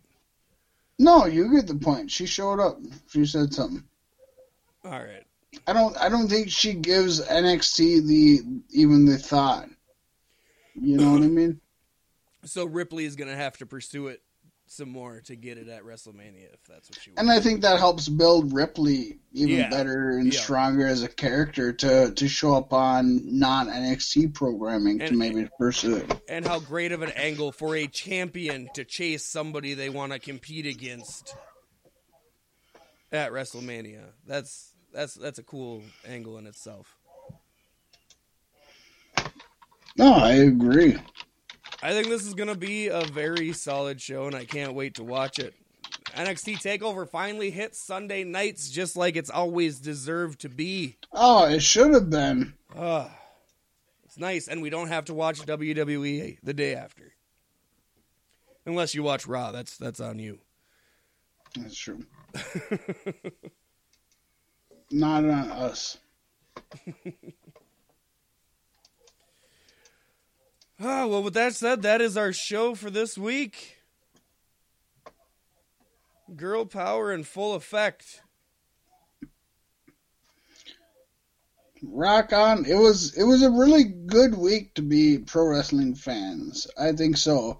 With as very little news as there was, there was a lot of good things happening that should be newsworthy that other people don't think are. Yeah. Yeah. And we're more than happy to shed some light for you guys. Even if you don't get it anywhere else, you can always count on Beef Sticks Podcast to bring you what we love about professional wrestling. Yes. And with that said, I guess uh, we'll see you guys next week. Girl power. Woo! Robots in disguise. I don't know. Boom. Shaboom. And then I don't hear you, but I just gotta flip this back.